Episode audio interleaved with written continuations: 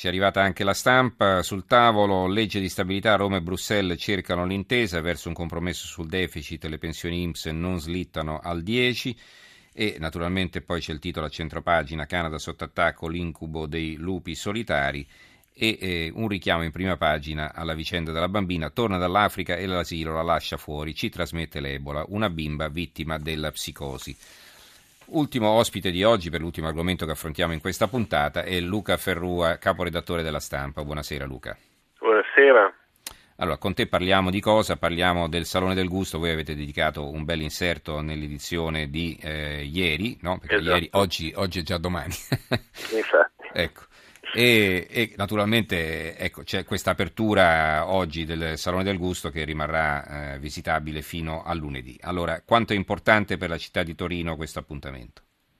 È un appuntamento molto importante perché permette a eh, Torino di eh, sottolineare questa, questa, vocazione un po' di capitale italiana del gusto e capitale italiana del gusto non soltanto per questo evento ma per tutto quello Torino ci sta costruendo insieme e poi soprattutto perché è eh, ogni due anni una grande finestra sul mondo per Torino perché c'è l'evento Salone del Gusto ma c'è soprattutto eh, tutto quello che, che, arriva dall'intero pianeta con terra madre per cui eh, siamo a intorno a 8.000 agricoltori che arrivano da tutto il pianeta a portare i loro prodotti e portare le loro storie, per cui anche per questo è importante. E poi vabbè, c'è un importantissimo eh, volano economico sul territorio perché in questi giorni ovviamente la città è eh, da tutto esaurito in qualunque settore, dagli alberghi ai ristoranti, perché oltre a quello che succede nei padiglioni del Lingotto che ospitano il Salone del Gusto, la città è piena di eventi perché ogni, ogni ristorante, ogni realtà eh, economica vuole raccontare il suo salone e il suo gusto. Arrivano, sono arrivati l'anno scorso 200.000 visitatori al, per la nona edizione, questa, quest'anno è la decima, e, e l'anno scorso due anni fa, chiedo scusa perché è biennale, no? Sì, ecco. esatto. E, e, e, alla prima edizione erano soltanto 15.000, quindi diciamo sì. non sono solo i visitatori di Torino, chiaramente arrivano da tutta Italia, anche dall'estero probabilmente, no? Eh, pensate che nei giorni del, del, Salone il numero di transiti all'aeroporto di Caselle aumenta quasi del 30%, mm. poi questo dato che tu hai, hai, detto è molto interessante come sintomo di crescita e va in parallelo con quello che sono gli spazi occupati dal Salone che erano 7.500 metri quadrati per la prima edizione e sono 80.000 oggi, per cui la crescita è anche negli espositori, nella qualità degli espositori. Ci scrive Rossella da Varese, sono in partenza per il Salone del Gusto, è un grande evento ma soprattutto un luogo di incontro e scambio e racconta la diversità e le caratteristiche di ogni continente, non solo cibo ma etica. Esatto, esatto, un bellissimo messaggio e proprio per questa diversità il, la cosa io, a cui consiglio di, di, dare un'occhiata è questo mondo degli orti, perché il filo conduttore dell'orto di famiglia che ci porta le grandi particolarità del cibo da tutto il pianeta è uno filo conduttore che sta ritornando in contesto urbano con con gli orti urbani, con gli orti che uno si può coltivare nella sua città, sotto casa, nel quartiere, dove produrre, tornare a produrre il proprio cibo. E guarda caso Torino è la città che più di ogni altra in Italia ha, negli, ha creduto negli orti urbani e in questo, in questo modello di eh, sostenibilità a chilometro zero.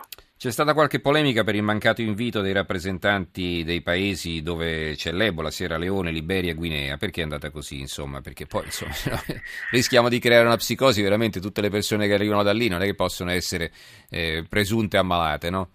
No, eh, condivido, c'è stata un po, di, un po' di polemica, ma è stata purtroppo eh, quella, quella, polemica figlia di, dei protocolli di sicurezza, che, che, alla fine quando si parla di una manifestazione che ha bisogno di essere preparata, per cui chi arrivava da quei paesi non è che poteva decidere eh, da un giorno all'altro, aveva bisogno di preparare i suoi prodotti, aveva bisogno di preparare la spedizione e questo ha creato delle difficoltà logistiche che purtroppo ha fatto sì che persone che da quasi due anni eh, sognavano questo viaggio a Torino, mm. sognavano di venire qui a raccontare i loro prodotti, sono rimaste fuori e questo è, è un peccato, però, un peccato assolutamente.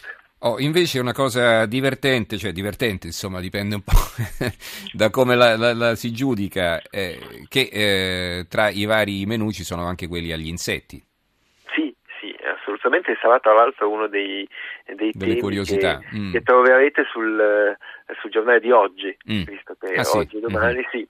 Ed è c'è questa moda scatenata da, da questo eh, ristorante. Che poi gli insetti sono il cibo del futuro, ormai lo sostengono sì. tutti, anche la FAO, no? mm, l'alimento sì, del futuro. Ma soprattutto eh, il tema è quello di rompere un po' il, il, muro di diffidenza, il muro di diffidenza su tutto, che poi è un muro di diffidenza che, che va rotto anche con, eh, con l'Ebola, come facevi giustamente eh, sottolineare, come sottolineavi tu poco fa però è, eh, rompiamo il muro di diffidenza sulle cose che gli altri mangiano, per cui impariamo anche a capire che cultura c'è dietro gli insetti, perché si mangiano gli insetti e perché eh, qualcuno ha cominciato a mangiarli. E il passo successivo è proviamo a scoprire che sapore hanno. E tu lo proverai in questi giorni? Di la verità. Proprio di sì. Credo proprio di sì. Benissimo, allora ringraziamo Luca Ferrua, caporedattore della stampa. Grazie buonanotte. Grazie a voi, Grazie, buonanotte. Luca. Allora, leggo prima di concludere un, eh, l'articolo di fondo dell'Unione Sarda, l'italiano che avanza, a proposito dell'argomento che abbiamo trattato ieri sera, la nostra lingua bistrattata, è l'occhiello di questo eh, editoriale firmato da Giacomo Serra. Sorpresa, nell'Italia che retrocede c'è qualcosa che avanza, la nostra lingua che godeva di un prestigioso quinto posto fra le più studiate nel mondo, ora è salita al quarto. Nella classifica ci precedono l'inglese che prima, la francese e la spagnola. La notizia è stata data con giusto compiacimento dal Ministero degli Esteri sull'onda dell'entusiasmo. La Farnesina ha diffuso uno spot televisivo. Ragazzi di varie etnie con diverse cadenze esotiche recitano frasi famose di poeti italiani e intonano brani d'opera di nostri celebri musicisti. Non soltanto fra le lingue di studio, ma anche fra quelle utilizzate su Facebook, l'italiano ha fatto passi avanti. Oggi occupa l'ottavo posto. Naturalmente eh, questo è un inciso mio, ce ne sono altri che ci precedono, ma semplicemente perché eh, le popolazioni sono infinitamente più numerose. Mi riferisco alla Cina, all'India, per esempio. Ecco. Ecco, non soltanto eh, appunto, eh, occupa l'ottavo posto, sappiamo che gli scambi in lingua italiana sul web interessano circa 250 milioni di persone, consideriamo questo risultato una piccola rivincita sull'irsuta Frau Merkel avvezza all'uso imperioso del Nein tedesco. Una domanda però dobbiamo porcela, che italiano studiano nel mondo, quello dei puristi cruscanti o quello ibrido infarcito di anglismi? Politici, economisti, tecnologi, scienziati e giornalisti hanno coniato un nuovo impianto lessicale.